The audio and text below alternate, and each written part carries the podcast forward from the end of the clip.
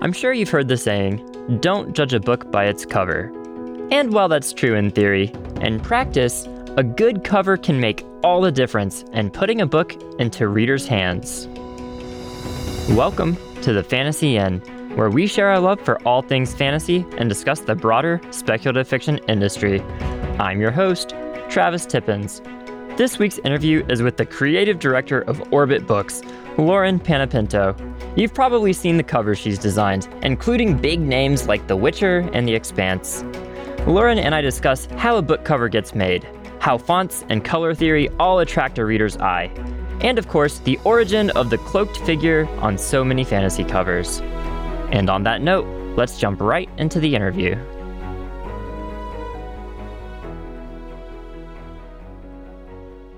Welcome to the Fantasy Inn, Lauren. It's so great to have you on the podcast.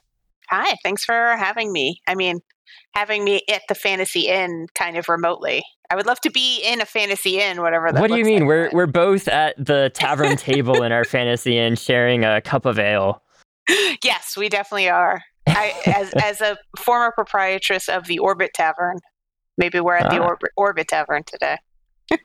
Yeah, and I know. Speaking of tavern, uh, I have admired some of your Instagram series where you make cocktails for books.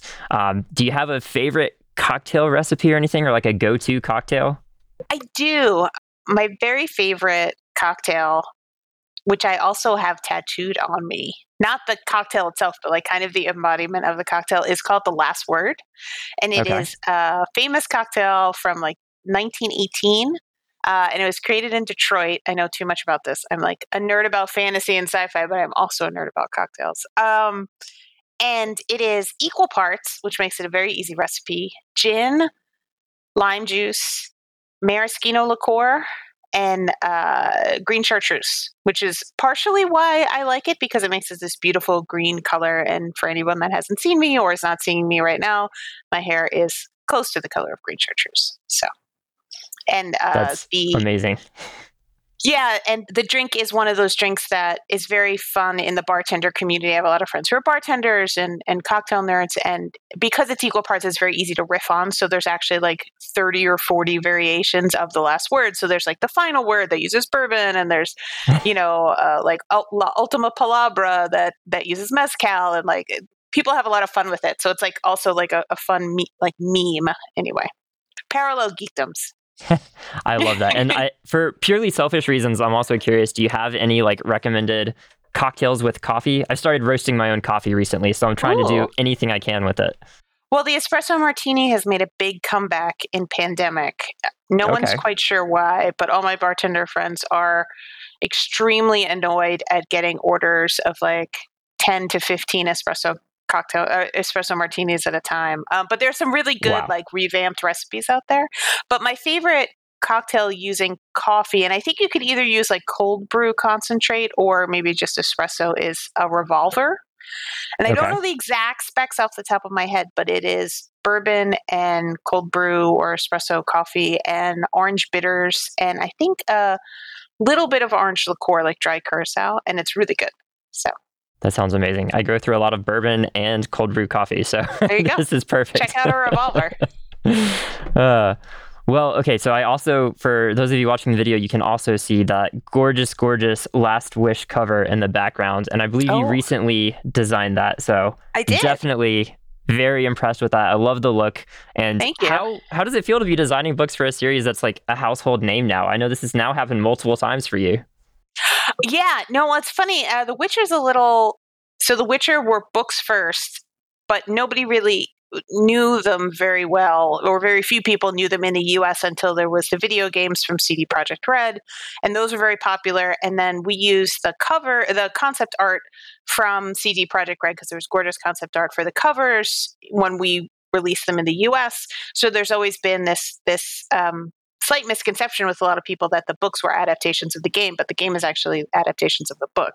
So what's been fun is people now with the Netflix show and everything realizing that there is the game, there are the books, and there is the Netflix show, and they're all kind of wonderful in their own right. But but I mean, Henry Cavill as the Witcher himself has is like the loudest proponent of the geekiness of it, and you know how he loved the books and the show and the this game, and so that's very fun. It's also a card game. Um, called Okay, Gwent. I did not know that fun. part. Yeah, it's Yeah. it's embedded in the video game, um, but Oh, people have okay, also so I made have it heard like, of that. Yes. Yeah, so pe- but people, it's also a game that you can play, so that's fun too. Huh, very cool. Um, and it and it is fun. Uh, so The Witcher was was a fun collaboration between us and kind of the author and CD Projekt Red at the time because I was using their art and everything, and getting to go back and re-envision it with new artists is really fun. So that book was actually my first. I did a I did a a somewhat illustrated book. I did we did a version of uh, Gail Car- Carriger's Soulless uh, a couple years ago, but this is the first like multiple artist, bigger, nicer, full color kind of well two color kind of edition, like collector's Right. edition illustrated book. So it's not just covers anymore. We're doing a lot of art for the inside. So it's like nine different artists working together. So it was a great project. It was fun. But it, it's always it's always a little stressful to work on a project that has a lot more attention. You know, people like to ask cover designers, "Oh, do you love working on you know best-selling authors and all of all of that?" And that can be very exciting, but it's often the books that are debuts or you know new authors or kind of under you know uh, not as well known books that uh, that you really have the most fun on because you have like the least oversight and you can be like a little more experimental sometimes. but Right. uh, but I love both for different reasons. Yeah, no, absolutely, that makes sense. Um, I don't suppose the Orbit office often gets to toss a coin to your Witcher stuck in your head, or did that get annoying really fast? oh my god, all the time.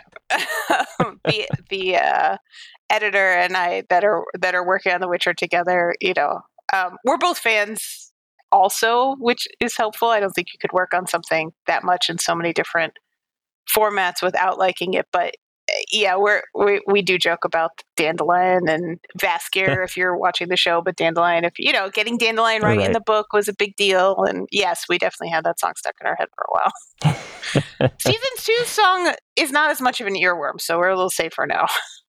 yeah, yeah, absolutely. I interestingly, we were we were talking about this right before we started recording, but I've actually only heard season two song from TikTok because I have not had time to sit down and Oh, watch season two yet. That's the Yeah, so fun that's part of the job because I was like, I'm sorry, I need to watch this as soon as it comes out because it's work. Yep. okay, well, so I always like to ask people this towards the start of these talks is just can you remember what first made you fall in love with science fiction and fantasy? Um, I I mean, I can remember my earliest memory. I, this obviously dates me, but my my earliest memory is of science fiction and fantasy because my the very like you know you can't remember your first couple years, but my my first memory is going to see Return of the Jedi in the theater with my dad. Very cool. And it has been discussed amongst friends that my dedication to the black and green kind of aesthetic, because all my clothes are black and my hair is green and I love green cocktails and everything, is very like Luke Jedi style. Okay, okay. Who, you know, no see it. spoilers, but has been making a, a, a reappearance in recent uh, Star Wars things. So it's been very exciting for me. But that is my that is my favorite. Like the the skiff scene from Jabba the Hutt's palace and Luke being a, like a badass is was kind of like my earliest like geek memory, and I was just uh, like you know screwed from then on. You know, like there was there is no not sci-fi fantasy memory for me. Um, I was an only child, and I think you know bless my dad, but he didn't know what to do with a girl, so he just kind of he was like, all right, well we're going to baseball card conventions and we're going to comic book shows and we're going to see Star Wars and that's fine. so, Yeah. you know, and in high school I uh I happened to work I happened to go to a high school. I grew up on Staten Island in New York. And um I went to high school down the block from a comic book store and I spent so much time there you know, either eh, and the owner was great. He would let me like lean on the end of the counter and copy you know, comic book art, you know, into my sketchbooks and stuff and in my school notebooks. And after a while, he called my mom and he was like, can we give her a job? She's always here. Can we just pay her? And my mom resisted for a little while because I was, you know, a freshman or sophomore in high school and wanted me to focus on school. And finally, I think by the end of sophomore year, beginning of junior year, the owner, um, Jim Hanley of Jim Hanley's Universe, which still exists in New York, bless his heart, like called my mom, was like, look, she's here all the time anyway. I'm just going to start paying her. Like, I feel guilty. She knows everything in the store better than the guys that work here, so we're just going to hire her. And then I, I worked there for a while and kept that job through college. Uh, went to school of visual arts in Manhattan and uh, started working in books as soon as I graduated, a little before I graduated, and. Uh, I was working at um, St. Martin's Press and then Doubleday Books, and Orbit came over from the UK because they've been in the UK a lot longer. And the publisher of Orbit UK, Tim Holman, Hachette UK, Hachette Books UK is the parent company. Hachette US was like, we don't have a sci fi fantasy publishing wing. You know, why don't you come over and start it in in the US and instead of just starting up a parallel office and you know we we actually existed as a, a co-company. So orbit kind of there are two different publishers now but we still exist as kind of one company and and my editors are you know in the US but we also I talk directly to the editors in the UK and we co-publish a lot of things together. So we have this like US UK company. And uh, he started you know talking to the book designers that were at Little Brown that were the was one of the other houses at Hachette, and um, you know they were helping with the covers, but they really needed somebody that like got geek stuff. Like when you're you know in the finer weeds of, you know, it's not like a Dune, you know, sandworm. It's like a you know a Star Wars, you know, Sarlacc, you know that kind of visual referencing.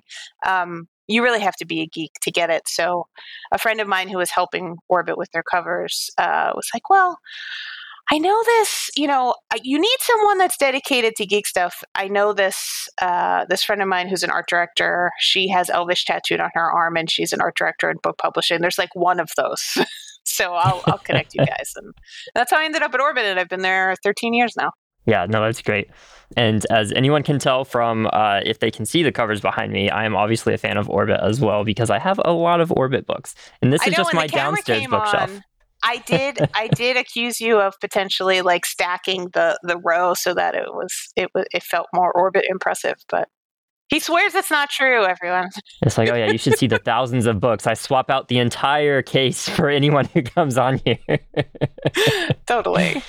And this is my work corner, so I have like you know, like the the orbit. I put up a little book rail now that we're all in work from home, so I can change it. I can swap it out every so often. Yeah, this this is my uh, quote unquote studio, which is actually just a bookshelf in my basement that is unfinished, and uh, hey, I just works. have a nice looking corner. Yeah, as long as it looks nice in this little frame, you're good. That's all you need. Yep, that's all you need. um, but yeah, so one thing that I am curious about, and I'm sure some of our audience is curious about as well, is what exactly is the difference between an art director and a creative director? And I realize there's probably a good bit of overlap and blurred lines there. There, there absolutely is. So, um, if you think about it as as books as like seasons, which is how publishing in the U.S. at least thinks about it. In the U.K., they they think of it more monthly, but in the U.S., we're still doing seasons, which can be three months, four months, you know, arbitrary, house to house. Um, every book gets an art director so an art director works with the editor and the publisher and you know the author to figure out what the right look for a, a book cover should be depending on you know i'm sure we'll get into it you know uh, target audience what the trends are what else what the comp titles are that kind of stuff. Um, a creative director will also act as an art director on certain books but we make sure that all of the art directors kind of get the right books, you know, help align like who gets what, who's suited for what, kind of manages the art department. But really my job above and beyond everything is is to make sure that not only are our, our covers, you know, nice pieces of design and and effective balance of what the author wants, what the publisher likes, and what the fans want, but also that they all look like orbit books. Um, sure. Which you know means something different, although there is a great deal of overlap. You know, an Orbit cover should look a little different from a Tor cover, should look a little different from a Del Rey cover, should look a little different from, uh, you know, a mainstream cover or a sci you know, depending on, you know, what kind of book it is, you know, whether it's up against a Little Brown book or a Doubleday book or something like that. So I've got a, it's kind of like a branding responsibility too. It's not just enough to have a great looking cover, they have to look and feel like Orbit books. Yeah, it does. And I'd love to dig into that a little bit more. And I'm sure you love these kinds of questions because they're so easy to answer, right? Uh, so, how do you get to that element, right? Like, how do you, if you don't have a perfect idea in mind of this is what the orbit look needs to be, how do you know mm-hmm. when you've reached that orbit look? Well, I think it's more philosophical than anything else, and it has to come from like the same philosophy that pub- the publishing does. And okay. I think uh, Orbit has always, and and again, I want to be careful to not speak for my publisher and the editors here, but especially from an art point of view, Orbit is has kind of always had one foot in you know hardcore genre sci-fi fantasy fans and another foot in mainstream readers who maybe didn't know they were sci-fi fantasy fans yet.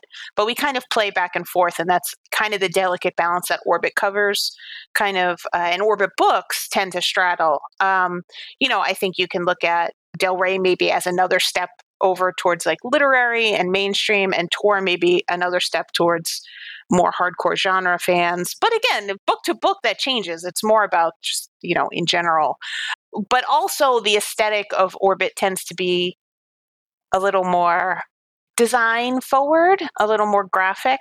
Uh, we use a lot of illustrators but um, you know it is it is a philosophical thing but also it comes out in the covers in that I'm the creative director, so there are going to be, although I don't pick what covers just to my taste, like what I want. I think that's every what everybody assumes is like, you know, the creative, you know, the creative director just gets to put whatever she wants on the covers. But it's because I'm sure the market responds perfectly to that. well, it's it's hard, and uh, you know, being in in kind of in the industry yourself, podcasting you know, and and In you know that's industry. part of the industry. it is though, or you know whether you want to call it a super fan or whatnot, you have to realize that you're in a bubble, and what mm-hmm. you as a professional or someone who spends a good deal of their life uh, thinking about and talking about and working on uh, sci-fi fantasy things and book covers in general your taste is not necessarily applicable to even normal sci-fi fantasy self-identifying sci-fi fantasy fans but also certainly not mainstream folks that don't identify as sci-fi fantasy fans but will read sci-fi fantasy books especially if you get into the realm of like speculative fiction and things with fantasy elements. I mean in the 13 years i've been at orbit books our culture has gone it already was starting, you know, with things like the Star Wars prequels being so much more mainstream, The Matrix, things like that. But in the whole, you know, if you call it like the Marvel, the MCU era, you know, and and Game of Thrones and everything, sci-fi fantasy is mainstream now. Period. Yep. Like it, there's no saying that it's not, you know, and and more so every year. But you're still kind of playing that game between like how much sci-fi how much mainstream? That's a lot that we talk about in in you know about books in general you know is this for a mainstream audience? Is this for a hardcore genre audience? Like who is the target audience? So everything has to come from that. Um, and it's not just you know what lauren likes you know or even what lauren and the publisher likes or what lauren the editor and the publisher like or lauren the editor the publisher and the author like. It's it's also what's going to connect with that fan base. And sometimes i am the target audience for a book I'm designing, and that's very helpful. Or and and that's a lot of how we decide like who works on what books. My associate art director, uh, Lisa Pompilio, knows like everything there is to know about witches, and she designs most of the witch books and ha- has such a nuance of understanding like a fine, fine, fine nuance of like, okay, fans of this also like this, and fans of that also like that, and this will relate to this fan, you know. So she's so good at that and loves it. So until the point that she gets burnt out on witch books, we will keep giving her the witch books. Um, and then I take on other things that are, you know, I, I tend to take on more of the bigger space opera books, things like that. I work with a lot of concept artists, and and those are a lot of my connections in the field. So those tend to be the folks that do like the big, expansive, literally the expanse Expanse. The Expanse. um, yeah, literally The Expanse. Um, you know, I'm working with Marc Simonetti now on on a book and a cover that's just this like huge, epic civilization in space. You know. Oh God, um, I can't so wait! I, I love all of his work. yeah, yeah, he's great, and and I haven't gotten to work with him enough. That's really the hard part of the job is is um, narrowing down like who you get to work with because there are, there are artists I absolutely adore, but I haven't been able to work with them yet because you know the right thing hasn't come up to match so you're always you're always a very delicate balance between what the target audience wants what the author the editor and the publisher want what i want you know it, it's you know what the fans want but they call it the vocal minority. So the folks that are always on Twitter or whatever talking about this stuff, you know, might get sick of stuff that is is is a trend or a trope much quicker than the mainstream audience does. This happened a lot. I was talking with Brian McClellan recently on his podcast, and we were talking about like the cloaked guy kind of phenomenon yep. and why that came about. And you know, and yeah, like, you know, people in the industry, there are things sometimes I'm like, oh, okay, here's another, like, how do we make a big sword on a cover fresh and new again? And, and you okay, might so, think sorry like, to stop you mid train of thought, but yeah. you got me really, really curious before we move on. How did the oh. cloaked guy on the cover oh. come about? the Scoop Brian's podcast. No, I mean, you've got to remember the cloaked guy isn't about a cloak. And for okay. those in the audience that don't know what we're talking about. There's certainly, if you look at adult sci fi fantasy books, and they tend to be the more bigger, epicer, you know, ones, um, there's often a guy in a hooded cloak on covers, and he pops up all the time. It's not the same guy, but it looks like it could be. um, who is the cloaked man? Um, it's the sci-fi fantasy version of the Running Man, who's like on all the James Patterson covers, and oh, yep. you know, it's and and it's the same thing. It's not about the cloak; it's about an obscured identity that someone can insert themselves into very easily without friction. Um, okay, and when you see a character's face, this is what happens a lot uh, with like when people argue over like movie casting. You know, um, people like have a favorite book and then it gets cast in a movie and they're like that person can't be that character you know because you have this picture in your head of what it should be um, when you're reading a story there is a, a comfort level that you yourself are at inserting yourself into somebody else's story we all do that as fiction readers to you know, yeah. even nonfiction readers we all do that as readers but how flexible you are with identifying with the character usually the main character, varies person to person. And I'm, I'm very careful when I, I talk about these things because people have a lot of very strong feelings because we go back to childhood and those books we loved and all that stuff. You don't see the cloaked man or the, the obscured identity because it's not always cloaks. Again, like it's a shadowed face, it's a guy from the back, it's a guy in the distance, it's a silhouetted character. You see more of that in adult books rather than YA or teen or kid book sci-fi fantasy because adults have a harder time. They're they're more set in their identity. So they have a harder time inserting themselves into other identities. And not to make this a gender thing, but women who are sci-fi fantasy fans and speaking as a woman who is a sci-fi fantasy fan and came up through a sci-fi fantasy fandom community that had less women in it than it does today I got used to inserting myself into characters other than myself. I didn't identify with Princess Leia. I identified with Luke, you know, for many reasons. And, you know, this isn't a therapy podcast, so we won't go there. But, um, you know, the what the Cloaked Man does is it allows almost everyone to insert themselves into a character with the least amount of friction. And that's why it was so popular. And when the the adult audience has a harder time doing that. I think sometimes guys have a, a harder time doing that because they haven't had to in fandom. You know, you see things like the superhero movies finally there are women superhero fronted movies and you know i hear from a lot of the guys and and not mean spirited we're going to leave trolls aside that's not what we're talking about sure not mean spirited at all but very well meaning male fans are like, oh, I, I, didn't really get it. I didn't like this dialogue. I didn't like this thing. And at the same time, you're seeing women saying, oh my God, I identified with that so strongly.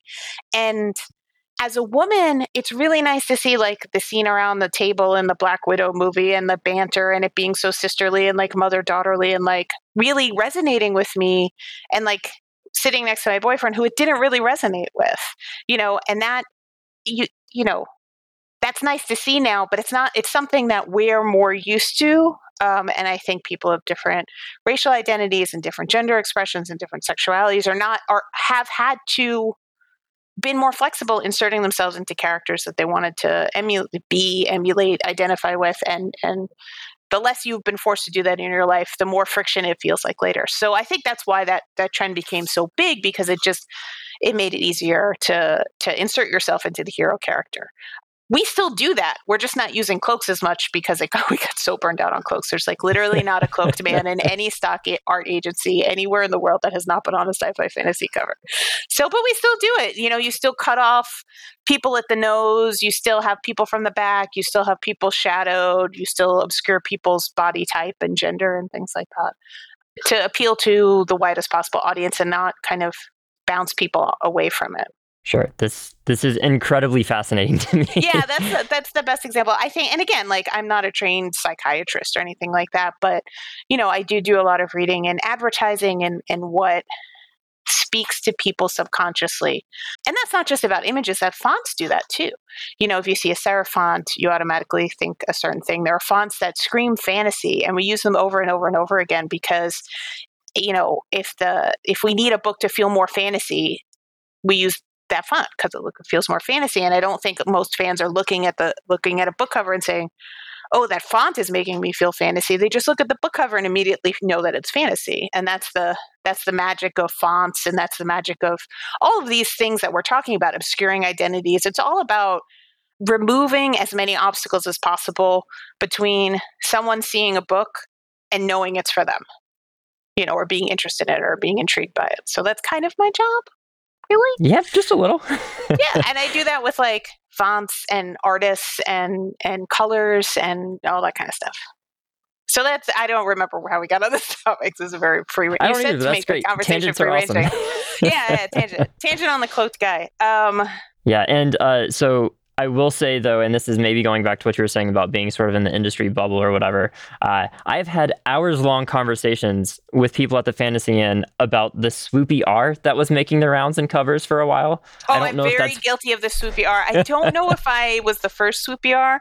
It okay. is one font named Jupiter. Jupiter. Okay, has this is great to know. R, and um, I think it's behind you is like Bone Shard Emperor, Bone Shard Daughter. I'm pretty sure yes. the Swoopy R is on that other side. I'm other pretty side. sure the Swoopy R is on that. Bone Shard Daughter is either Trajan, Red Spine. Red Spine. Here we go. Yeah. ah, this is the benefit of having some video. Is there? Well, this is actually very, very clean, non-embellished yeah. font. Okay, it doesn't have the swoopy R, but that font could have a swoopy R very easily. We just didn't swoop that R. There's so much ornamentation on that cover, but yeah, is, no, that no, the no, official terminology guilty. for it? Is it is it called the swoopy R behind the scenes at Orbit, or is there something I else? I mean, it's a curved descender, but not even okay. graphic designers say that. I mean, that, that sounds like a fantasy novel right there. or like an extended descender, I guess. It's a swoopy R. I mean, there you go. but it's one it's one font called Jupiter, and it, there's a very funny YouTube video called uh, Trajan is the movie font, and Trajan is a font that looks very Roman, um, okay. chiseled serif font, and it's on like every movie poster or was for a really long time. And somebody like put a YouTube montage together of all of the movie posters that use Trajan and like sci-fi fantasy, fantasy covers, not sci-fi, but fantasy covers very guilty of using Jupiter for a while. Yeah. so potentially, if you were the first person, we can thank you for that trend. I don't know if I was. I know that I was very excited when I saw that font and its sister font, Orpheus. um, and I only feel good saying these names out loud because I've moved on to other fonts because I've used those fonts too much. So now I've moved on to other fonts, and then there you go. 10,000 self published fantasy books can now use Jupiter and Orpheus behind me. yep. There you go. So you heard it here. Lauren Panepinto, The Curved Descender. God, that sounds like a middle grade fantasy book. yep, it absolutely does. Um, I mean, I guess on that note, I am curious because I know you said before, you know, at this point in your career, you can walk through a bookstore. Well, whenever you can walk through a bookstore oh, these God, days, right? I know. It's been uh, a while. But if you could walk through a bookstore, you can look at the shelves and probably I don't know one in five, one in four. It feels too much. It feels You've too had, much like, like your fingers in those books. Yeah, yeah, it's a lot. So I mean, like, what if other people are walking through this store, like maybe other art directors, if they saw your books, like, would they immediately think, oh, that's a Lauren book right there? Oh and yeah, we so, we all do it. We all do it to each other. I can walk through Barnes and Noble and be like, "Oh, that's Michael Windsor, and that's Emily Mahon, and that's you know Lisa Pompilio, and that's you know Irene Gallo, and that's Christine Foltzer." Like we can see them. We can see it a mile away. I almost always know who designed that book. You know? That's that's amazing to me because I mean I do sort of get the feel like I can look and I'm like if I had to guess that's probably an orbit book. If it's Four red, times out of five, I'm probably correct. if it's red, black, and white, it's probably an orbit book. We do lean on the logo covers very colors very hard, you know. Yeah, and uh, so there was also a debate, very very joking, entirely non-serious debate a while Mhm. back. I want to say it was a few years ago. Time is very janky at the moment It's for okay. me. It's. Uh, where we're like, okay, well, 2019 was last year. this year, uh, maybe it was 2018, 2019. We're like, okay, well, this year is obviously the year of red ink at orbit. Next year is obviously the year of blue ink. What's going to be next? Because it felt like there was a bunch of books that all came out with the same color. Well, look, there's a f- formula, and it's not just orbit. In series, and not just sci-fi fantasy, I mean, the first book is generally red. If it's not red, it's blue. okay. So the first book is red. If the first book, for some reason, wasn't red, it was blue, and then the second book is either red or blue, whatever the first book wasn't. And then book three, you could go gold, you could go Okay. purple, you could go green, and then you just kind of keep filling out. After you get to five, after you get through red, blue, gold, like gold, yellow, gold, orange, um, purple, green, then things start to get squirrely. Like, can you go pink? Is it a series that can go pink? Because pink can be very, you know, if it's it, it- space opera. I mean, the first Leviathan, uh, the first Expanse book, Leviathan Wakes, we did a shocking magenta on, and that was very new for the time. Some some series can do, go pink, some can't. Um, you know, pastels can be a little weird. Then you go Okay. like, did we do a dark blue? Can we do a light blue? Can we do like a lime green? You know, things get a little, or you could just repeat. You go back to it. All right. I mean, i- is that the kind of thing that just ends up happening, or is it like, okay, this is a book one, we're obviously doing red this time? It happens because of human psychology. Okay. So people respond to red as a color. Red is exciting. Red is also the easiest color. It's the most legible color other than black and white. So black and white are the highest contrast, but red has the, s- the next highest contrast. I mean, going back to for anyone who can see the video, this Bone Shard Daughter, first book in the series, red, black, white. Second book, blue. yep, there you go. Actually, okay. So here's a good example. So behind you are the the um, Senlin Ascends. Um, Senlin Ascends. Uh, it's red, blue. I think the third one was purple, and then the next Yep. one was gold. But Jade City, we definitely went jade color. We went green the first book. So you know, if there's a reason to to have a certain color on the first book, Sure. then obviously. And I mean, with Bone Shard, or not Bone Shard, what is it? Uh, Green Bone Saga Yeah, uh, with Jade. City, you then went red and blue. So the trend continues. it's about thumbnails online a lot too Yeah. it's like what catches the eye because because a book cover is not just a beautiful piece of art which we always try to make it to be it's also a piece of advertising and it has to compete and like grab people's eye away from the other 100 book covers on a shelf or the other 20 book covers in that weird little you know also available books or also bought by kind of line online that Amazon and Barnes and Noble has. So we're always fighting for people's eyes and there are only so many ways you can catch someone's eye. It's strong silhouettes, it's bright colors, it's high contrast. Uh, you know, I don't like just relying on big type. That's the cheater's way to do it. Yeah, Sometimes we do. go. Um, but I like doing it with the art if it, if at all possible. You know, visual hierarchy is is a big thing, and that's that's kind of what I'm talking about. So visual hierarchy is is what's the focal point, but not just that. What's the second point your eye goes to, the third point your eye goes to, and how your eye moves around an image is another thing that subconsciously gives you emotion. So in the the first Expanse book, the focal point kind of like swooped up, like the art swoops up, and that is very exciting. If you spiral in, a lot of thriller books do that. A lot of horror books do that. Um, if you spiral, it's kind of like anxiety causing.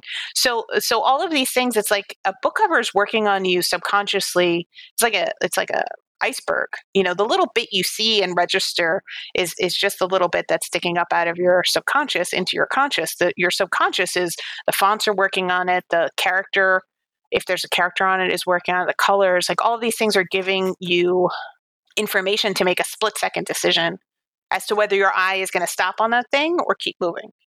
But of course, don't judge a book by its cover, right? I'm sure that's your Oh favorite God. phrase that was ever invented. Every book designer. Of course, you should judge a book by its cover. That is literally why I have a job. Yep. Yeah, exactly. Although it's what? Like, don't judge it by the cover, judge it by the focal point, by the primary colors, Yes, by the yes. contrast, by the font, Totally. the swoopy Yeah. R, the curved The swoopy R. I I'm curious. Who was having the conversation about the swoopy R? Uh, I'm pretty sure it was uh, Hugh Gregg from the Fantasy Inn. I'm not sure Oh, if you're familiar with Okay. who that is, but yeah, he has very strong feelings about the swoopy R. So, Oh wow, he should he should look me up. I feel like you know I I am at least partially responsible. yeah. if I wasn't uh, first, I definitely cemented it.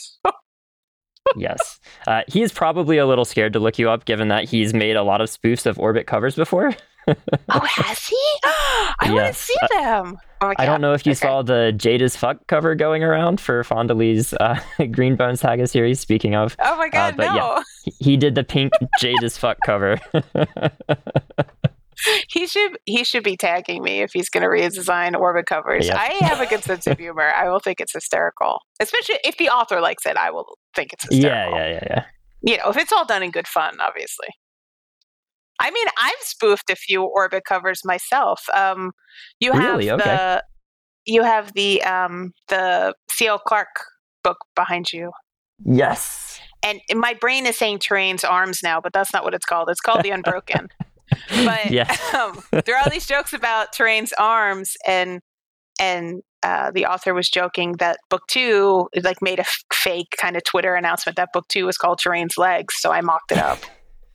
I put them side by side, but I used the same piece of Amazing. art. But, you know, Amazing. so I, I love that. myself. You know, it's it's fun. The community. It's fun to play with the community, but again, that's the danger of doing that too much is you forget that that's ten percent of the community, and ninety percent of the community is is not that you know that uh, aware or conscious or or anything like that. So you you can't just you can't um, design just for the the in group you know, or like the the in joke folks, you know, because you know comedians can't only do in jokes, or you know they wouldn't have a big enough following. So, you know, it's it's it's a lot to balance. You know, Absolutely. And I, I am curious. So speaking of balance, how do you balance? I mean, you've, you've touched a little bit on this, but how do you balance? Like, I'm sure you need to find the target audience and appeal to them. You need to try to like, what's going to move copies of the book, right? Is obviously very important, but also artistic quality, your vision, like what the author wants. How do you balance all of that? I don't know how do I. I'm sure if there was like a very clear answer for this, then like you'd be out of a job, but oh well, it's different every book. You, right. you have to reinvent the wheel every book. Um, I'm I'm hyper collaborative. Uh, you can't really be territorial about your design or anything like that. You have to be really into the final product being a team kind of achievement. And I feel I you know, and I I think like I am a very big cheerleader for designers that work for me and especially freelance illustrators or designers that work with me like i want them to be the star like the more people are excited about their work the better it, it looks for me like i don't care like art directors aren't credited on books um strangely you know as an industry every once in a while we're like why is that and then we're like eh they were all like they should be. whatever. I, I have seen a few books come out where they have like a credits page at the back or something where it's like, okay, here's it the editor, the, the art director, the everything. Yeah, Yeah. they should be on the copyrights page. Uh, honestly, like managing editorial will put whatever credit we ask them to. I think it's just a case of so many art directors having been in the industry so long that we're like, yeah, we never did. What it'd be weird to start now, you know? Um, Yeah.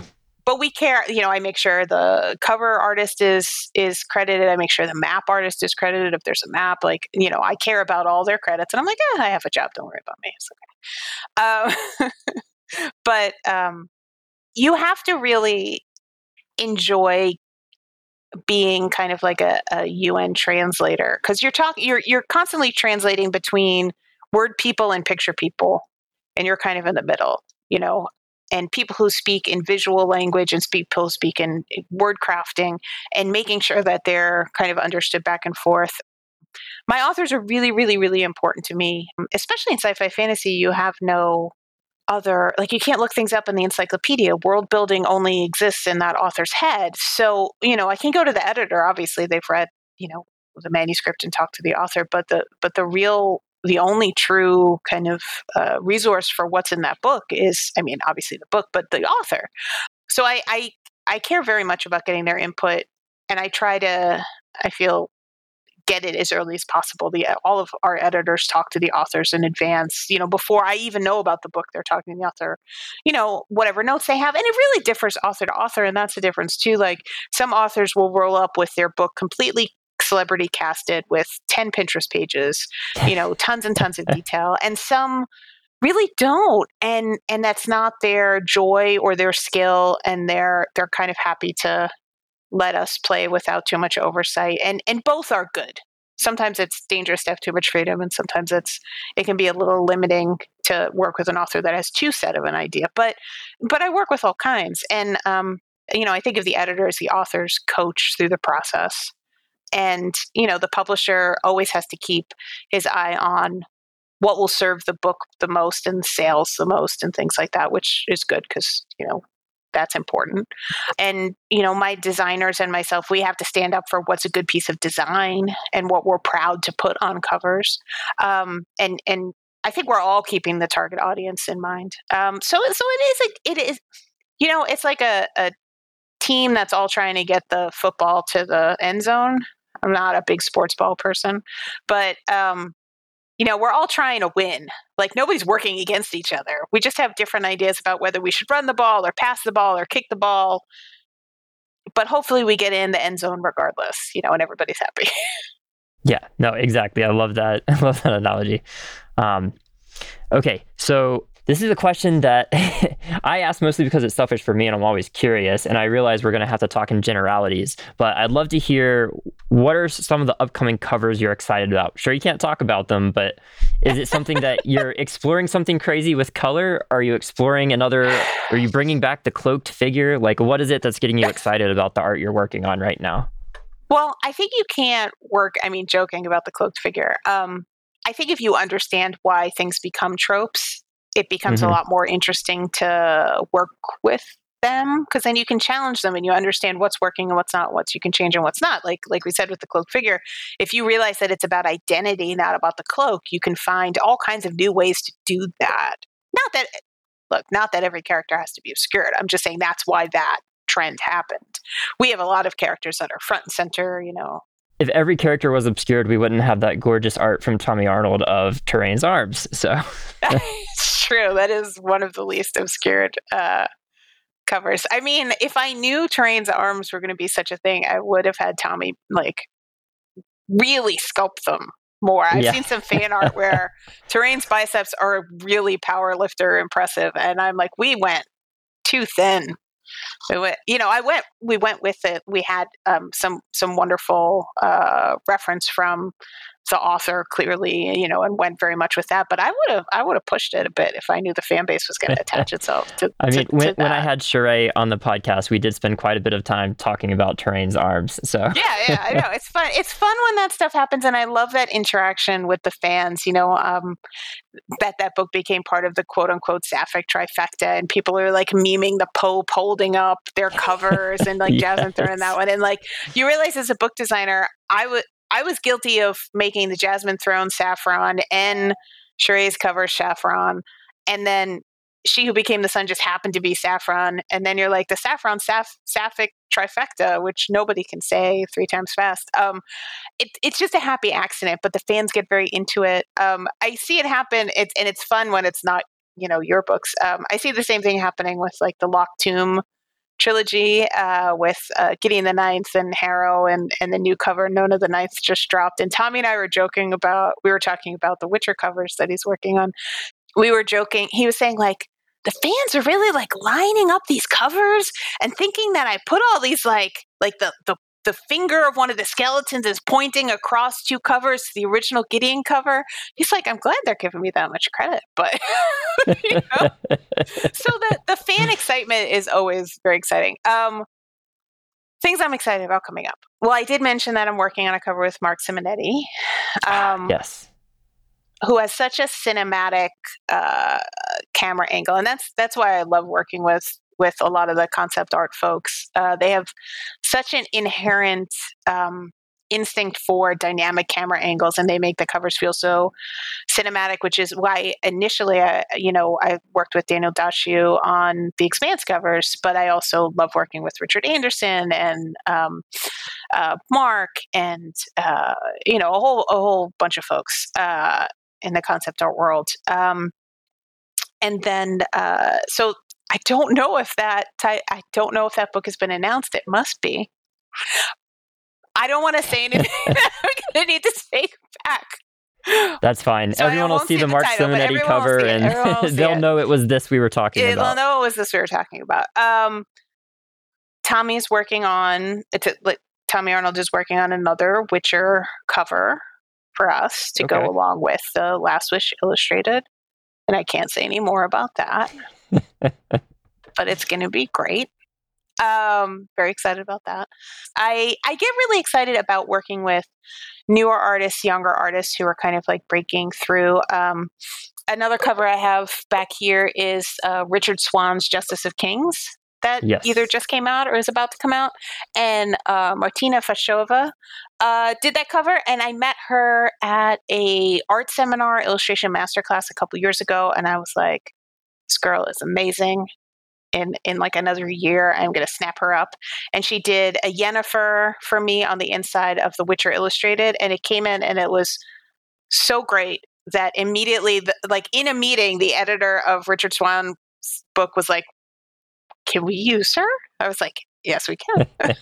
so there's a lot of that going. So I feel like a talent scout too a lot of the time because I like to keep an eye on the entire kind of fantasy art field and people outside the fantasy art field. I love giving working with folks in editorial illustration or other realms of illustration that haven't necessarily done a book cover yet.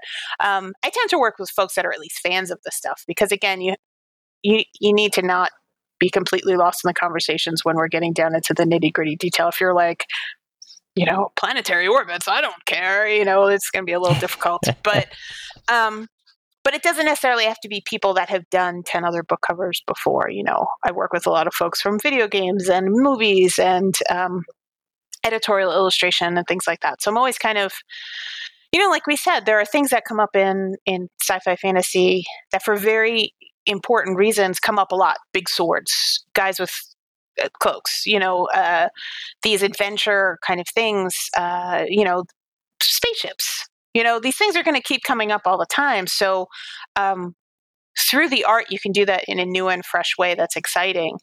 Uh, that's what kind of keeps me keeps me engaged in doing it. You know, and and when you release a cover there's so much more engagement now with social media and everything. You know immediately if people like it or not, and that could be a double edged sword. But um, but it's really gratifying when people are really excited and and do take that extra time to like be so engaged in the art, like Touraine's arms and things like that, and people can really en- envision the book, and it really draws them to the book and supports the story that the author has written and the world that the author has created. So, yeah, it's a team sport.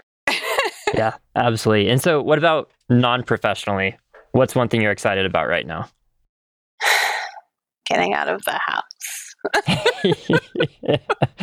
uh, no joke. Like I, my wife and I, we have to have a check. Like, all right, have you left the house today? Have I left the house today? what day is it? Okay, let's just walk outside. Let's get the mail. Let's walk back. Yeah, I'm in. I live in Brooklyn, mm-hmm. where we're all in apartments on top of each other mostly. Um, so, and Omicron came through pretty pretty stiff, and uh, you know, I will admit I have not left the house a lot. You know, there's yep. a couple friends that live nearby. Um, I live very close to uh, Peter Brett, and he and I like okay. you know we'll go on walks and talk shop sometimes just to like have some of the publishing in person experience. um, but uh, you know, it it'd be nice to be able to to go to like I said, I have a lot of friends in in bartending and in restaurants in New York, and I would love. Some of them have open restaurants and bars that I've barely been to in two years because you know they've barely been been able to open, and you know, so it would be really nice to like go out and you know have a drink at a, at a bar. yes. and not feel like you're risking something to do it. Yeah, no, yeah, definitely. so the worst you can be afraid of is getting a little too drunk or something, you know. Yeah, yeah, exactly. Or like what we all used cold. to have as like our yeah. concerts. right, right. Wake up the mor- in the morning feeling like shit, not actually in danger of anything. Yep. Um, I miss boxing class too. I was a okay. pretty big fan of boxing.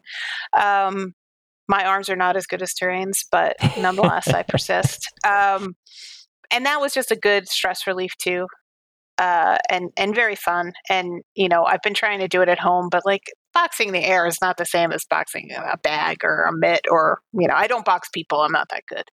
Um, nor do I like getting hit in the face, as I've discovered. Understandably. Um, but but classes are classes are really fun, and I, I really miss that too. So traveling, miss traveling. Ah, yes.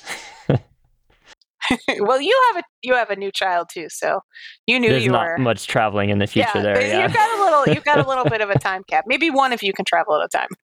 There you go. Yeah, we we took an hour trip with him not too long ago. We're like, wow, this was we spent more time getting ready than we spent like on the actual trip.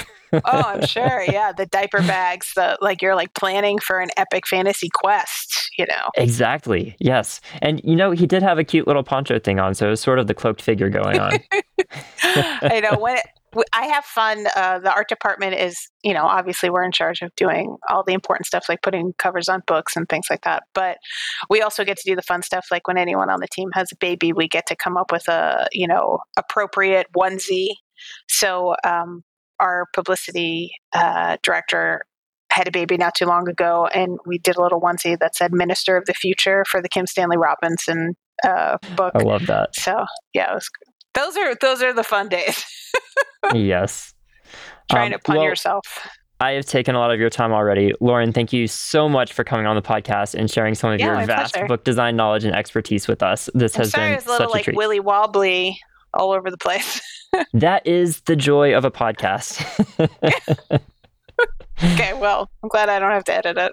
yes. The mark of a good conversation is when I look at my notes and be like, you know what? I don't know if we covered three quarters of this. be interesting. I know the the cloaked figure topic is always a hot topic with uh, with with fans. Yeah, and in the interest of not stepping on Brian McClellan's toes, uh, Page Break podcast with Brian McClellan. Check it out; it's fantastic. He does a great yes. job. Uh, I'm sure, honestly, his episode with you has probably come out before this one, so you can probably go ahead and listen out to it. Well, not, yeah, yeah, probably. Um, we definitely talked about different things, so there's Perfect. no there's there's not a lot of overlap. okay. I didn't know about the swoopy R. I didn't know the swoopy R was um, controversial. I need to look into well, that. controversial between at least like three people. I don't know uh, if the broader sci-fi fantasy community really thinks about it much. Man, are you pro swoopy R? Pro, you know, anti swoopy R? Uh, uh, there's yeah, there's I mean, a whole group of people. Yeah. I was Switzerland on the curved descender, so I didn't really have strong feelings either way. Not a sentence I thought I would be saying today. I'll tell you that. Good to know. Good to know.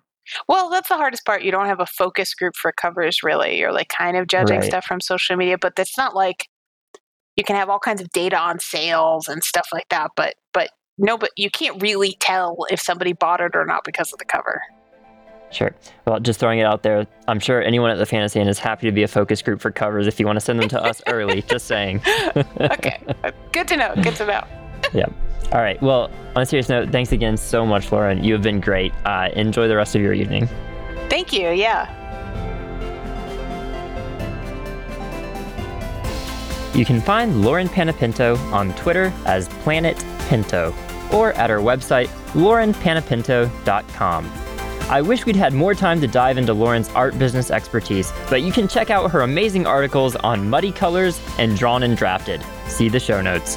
As always, you can find us over at thefantasyinn.com or click the invite in the show notes to join our Discord server. If you enjoyed this interview, consider leaving a review online. There's links in the show notes to where you can leave your thoughts, and a minute of your time makes the world of difference. That's all for this week. Until next time.